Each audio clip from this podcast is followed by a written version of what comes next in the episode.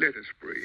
Father, we are thankful to you tonight for this privilege of meeting together for fellowship and for prayer.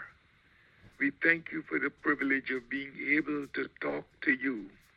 And we thank you for the welcome you have given us to cast all our cares upon you, for you do care for us. We thank you for the invitation you have given to us. Come unto me, all you who labor and are heavy laden, and I will give you rest. We thank you, Lord, that you're calling us to yourself and encouraging us to draw near unto you. And you promised that when we do that, you will draw near unto us.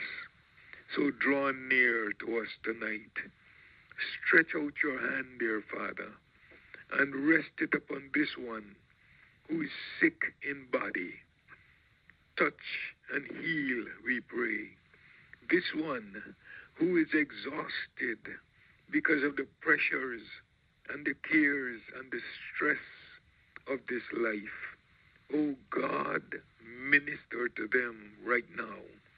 For this one whose heart is broken, who has lost a loved one, who is grieving over some loss, we ask, dear God, that you will again minister to them. Every need in this circle tonight, we ask that you will supply.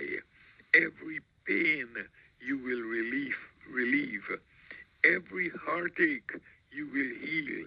Every sorrow you will replace with comfort and joy. Oh, great God, you love us. And because you love us, you gave your only begotten Son, that whosoever believes in him should not perish, but have everlasting life. We believe in him tonight. This moment we believe. Every moment we believe. And we ask you to help us to believe every single moment of the rest of our life. We thank you for the blood of Jesus that cleanses us, that gives us life. Oh, that is the passport for us through the gates of heaven. We thank you, Lord God, that when you see the blood, you will pass over us. Bless these people tonight and bless these moments, especially as we spend these moments around your word and seek for nuggets of blessing, seek for words of encouragement, seek for words of hope and healing, words of faith that will guide us through this pathway of life. Oh Lord, we thank you. Bless each person in this audience tonight and every home into which this ministry comes. Bless that home. Bless, bless, bless. Fill each home and each heart with your wonderful presence. Drive out every doubt, every fear, and every care, and let the joy of the Lord really become their strength. O oh Lord our God, we bless you, we honor you, we worship you, we glorify you, and we thank you for this hour of prayer in Jesus' great and mighty name. And everybody said, Amen and Amen. Tonight, for our prayer time, we will be examining a passage of scripture from Second Chronicles chapter 20. That's chapter 20 of Second Chronicles We'll be looking at some of the verses there as we go through the narrative from verse 1, and we hope that we could get as far as verse number 28 in the next 15 or 20 minutes. So turn with me to Second Chronicles chapter 20. It is a story about the king Jehoshaphat who was faced with some trials. We want to see from the scriptures how he faced these trials and how he handled them and how God gave him great success and great victory. I'll read some portions and pause to comment on them and to challenge you. We may even pause for moments of prayer as we come to various sections. Second Chronicles 20. It happened after this that the people of Moab, with the people of Ammon and others with them, besides the Ammonites, came to battle against Jehoshaphat. This is a real example of life. Troubles come, battles come, difficulties come. Sometimes we expect them, and sometimes they come unexpectedly. Sometimes we contribute to them, and sometimes we do nothing to draw such battles toward us. But battles come as long, Job put it this way. He said, Man that is born of a woman is full of trouble. And indeed, troubles and trials come uninvited many times. But here, Jehoshaphat was no exception, and you are no exception. Troubles do come. Verse 2 Then some came and told Jehoshaphat, saying, A great multitude is coming against you from beyond the sea, from Syria, and they are in Hazazon Tamar, which is En Gedi. So Jehoshaphat knew that the army was against him, but when people began to come and tell him, a great and mighty army is out there, a great multitude, they're coming towards you, and they're within striking distance of you. Many times when you hear reports, they're always worse than what they actually are. But regardless of how bad these reports are, our God is bigger than any report that can come. Our God is bigger than any of the facts of life. Yes, the enemy was out there, yes, and they were near, yes. What would Jehoshaphat do? What would be his reaction? Verse number three. And Jehoshaphat feared and set himself to seek the Lord and proclaim the fast throughout all Judah. Jehoshaphat understood that when trials come, it's a time for prayer. But the human nature uh, also says it's a time for fear. But Jehoshaphat never allowed himself to be overcome by fear when he could use the weapon of prayer. And prayer is always the cure, the remedy, and the answer to fear. Prayer is the cure to fear. For the Lord has not given to us the spirit of fear, but a power of love and of a sound mind. The psalmist said, What time I'm afraid, I will trust in the Lord. And in another place, he said, I will trust and never be afraid. So Jehoshaphat became fearful, but he countered that fear by seeking the Lord and by proclaiming a fast throughout the land. So all Judah in verse 4 gathered together to ask help from the Lord. And they gathered from all the cities of Judah to seek the Lord. No, it was Jehoshaphat's problem. He was the king, but he alone and his prayer alone could not solve the problem. If he could get as many people as possible to join with him in prayer, God would answer people's prayer. Yes, he does answer individuals' prayer, but when people come together, if two shall agree on earth, the record says, as touching anything they shall ask, it shall be done for them of the Father. One will chase a thousand, but two will put 10,000 to flight. So the Jehoshaphat prayed, thank God. He called on the nation to fast, and the people came together to pray, to fast, and to seek the face of God in the face of this attack from the enemy. I don't know what attack you are experiencing tonight, but I want to join with you and I want you to know that I will join with you, and many in this group will immediately join with you to believe God for your victory. Why don't we do that for a few seconds? Father, in the name of Jesus, we join our faith together in prayer for everyone in this group and outside of the group who is going through a great and severe attack from the enemy, severe trial, severe testing, great pressures, unexpected challenges in life. We join together and we agree against these forces. We resist the enemy and we command the enemy to go. We command this mountain to be removed in the name of Jesus. We command this mountain to become a plain, to be reduced to level ground, and even to sink from its height and become a valley. In the name of Jesus, let there be change in this situation, we pray, as we agree together in Jesus' name. So, the people and Jehoshaphat united in prayer and in seeking the face of God and in fasting as they saw the reality of the invading armies right before their eyes.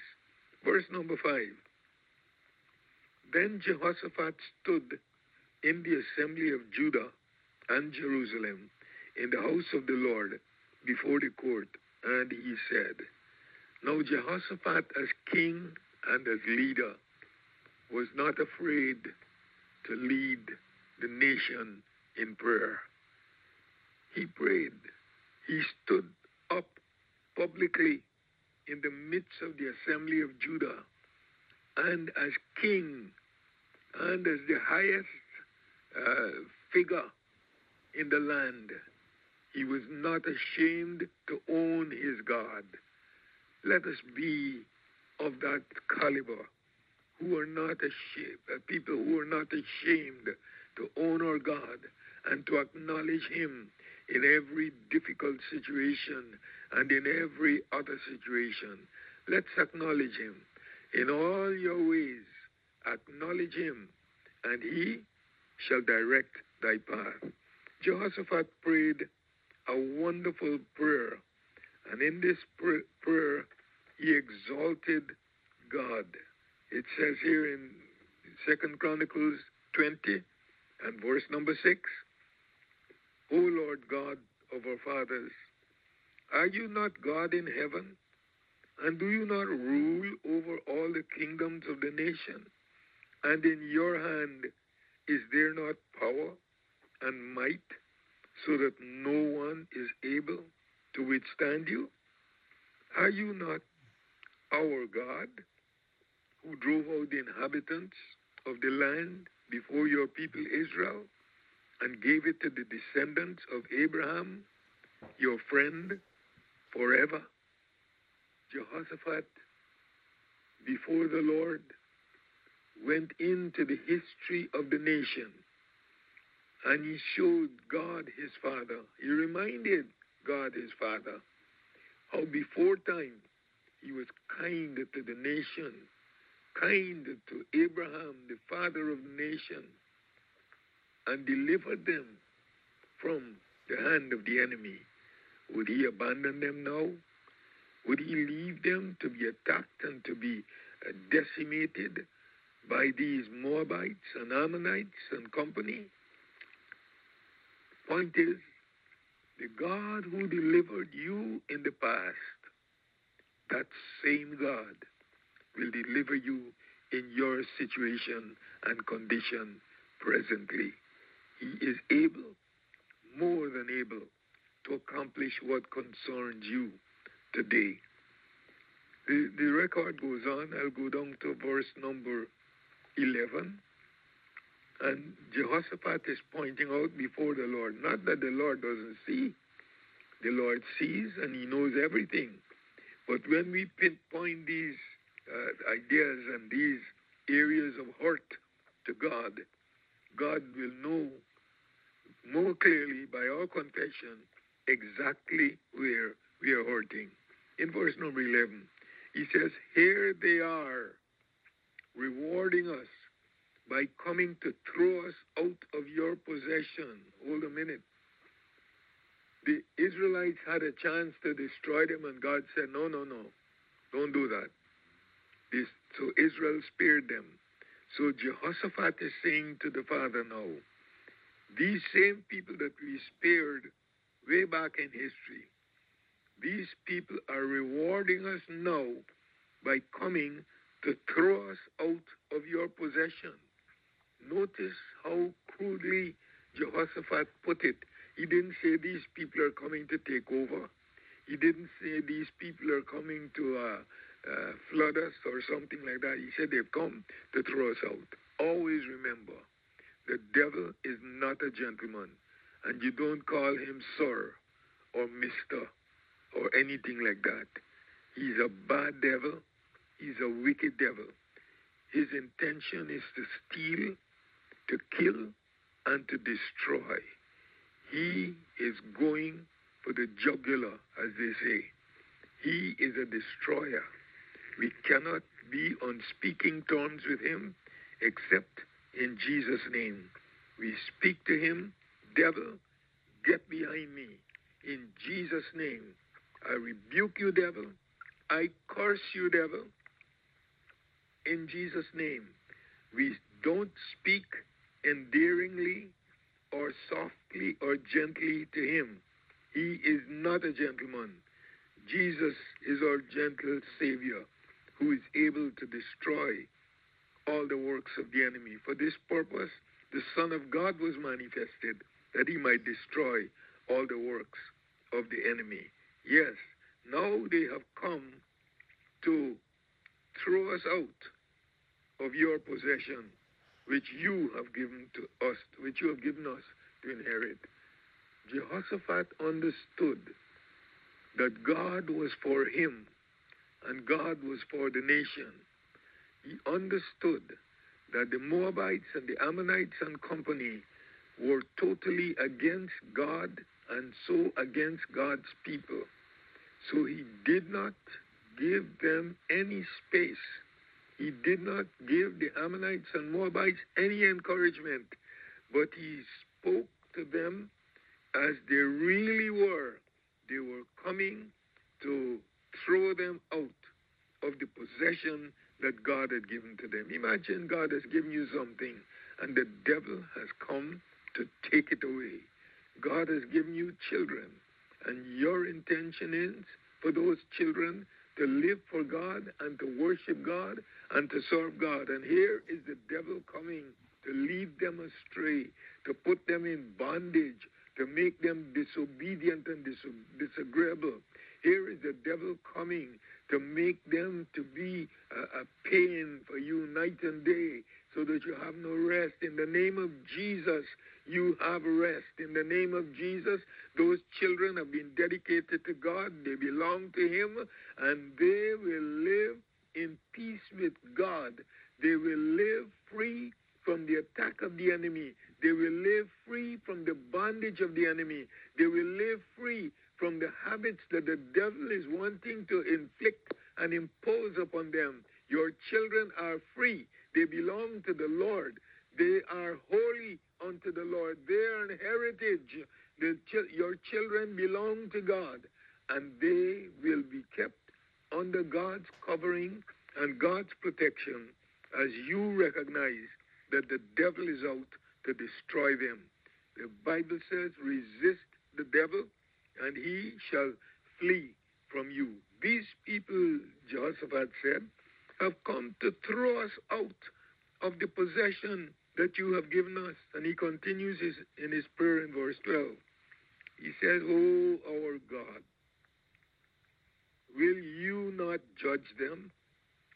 For we have no power against this great multitude that is coming against us, nor do we know what to do. And it would have been nice if there was a period right there. It would not have been so nice if there was a period right there. But there is a but coming after all of that negative. But our eyes are upon you. We know what is the intention of the devil. But our eyes are upon you. We know what is the state of affairs with our children's life, but our eyes are upon you. We know how big this problem is, but our eyes upon you. Eyes are upon you. We know what the condition is. We know what the facts are. We know what the doctor report says, but our eyes are upon you. And once your eyes are on the Lord, you will recognize him as the one who is the author and the finisher of your faith. Our eyes are upon you, Jehoshaphat said. Verse number 13. Now all Judah with their little ones, their wives and their children stood before the Lord. In the prayer meeting, they remained throughout the season and the session of prayer. And let me say this to you. In the presence of the Lord, there is not only fullness of joy, but at his right hand, are pleasures forevermore. You will see prayers answered as you continue in the presence of the Lord. You will see victory as you continue to stand firm and hold fast in the presence of the Lord. You will see the answer as you remain consistent and persistent in, in the presence of the Lord. Here, the people with their little ones, the men with their wives and children stood before the Lord. And it wasn't long before the Spirit of the Lord came upon a prophet by the name of Jehaziel. And he opened his mouth, and from his lips dropped some beautiful words. Listen in verse 15. All you of Judah and you inhabitants of Jerusalem, and even you, O King Jehoshaphat, thus says the Lord to you Do not be afraid, nor dismayed because of this great multitude. For the battle is not yours, but God's. Yes, the multitude is great. The problem is big. The mountain is high. But don't look at your mountain. Look at the maker of the mountains. Look beyond the mountains and see the maker, the Lord God, who made the mountains and who made the seas. The prophet had a word for them. He said, The answer is on the way because tomorrow you will go down against them. They will surely come up by the ascent of Ziz, and you will find them at the end of the brook before the wilderness. Verse 17. You will not need to fight. I wish there was a period there you would not need to fight, but it goes on in this battle. So, this battle you're in, you don't need to fight. Let's see what else he says. I'm sure he says, stand. Yes, he says, stand still and see the salvation of the Lord who is with you. Stand still drop your hands to your side and say, Lord, this fight is not mine. This fight is yours. You are going to be the mastermind in this whole project. I leave the fighting to you, and I will wait and watch and expect the great victory that only you can bring. So he said, do not be afraid or dismayed. Go out against them, for the Lord is with you. That's verse number 17. And what about verse number 18? And the king bowed his head with his face to the ground, and all Judah and the inhabitants of Jerusalem bowed before the Lord, worshiping the Lord. This is amazing. In the face of the enemy, Israel was worshiping the Lord. Just like the psalmist said, Thou preparest a table before me in the presence of mine enemies. Sometimes you, the enemy causes you to tremble, but don't tremble. Just bow and worship. Like Job, after he lost almost everything.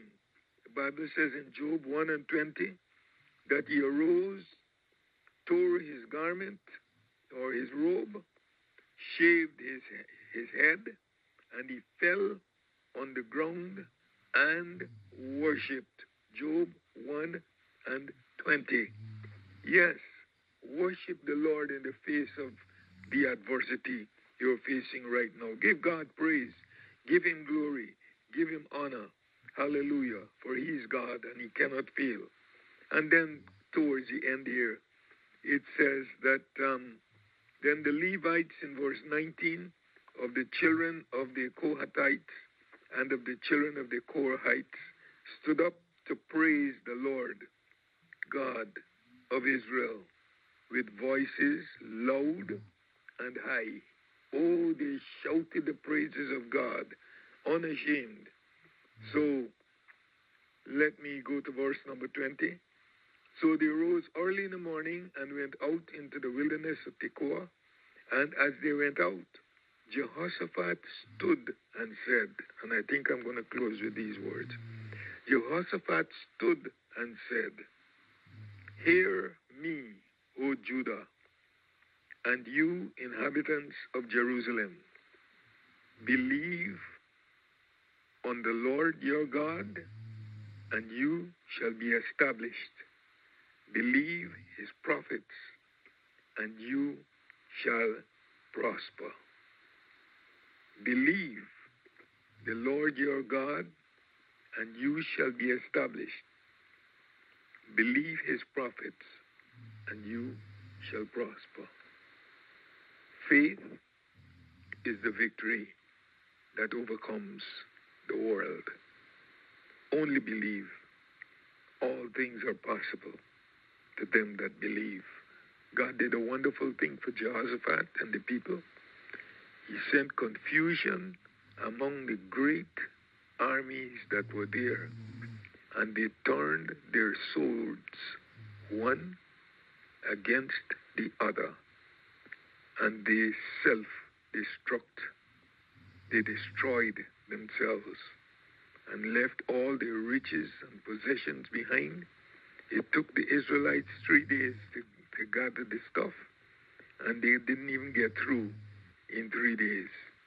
The victory was so great, and they ended up, you could read that the rest of the chapter for yourself. They ended up singing and praising God. Friend, Jehoshaphat had big problems on his hand.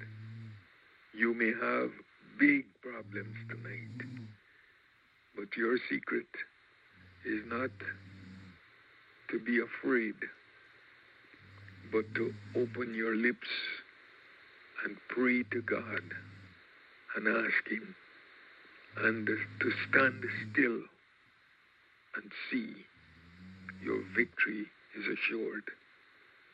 Your, your part is to honor him and give him praise and worship in the face of your adversity. And by his miraculous power, in the name of Jesus, your victory is right here and now. So, let's pray.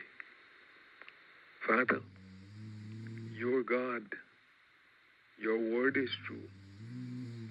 What you did for King Jehoshaphat and the children of Judah, you will do for each one of us in this house tonight.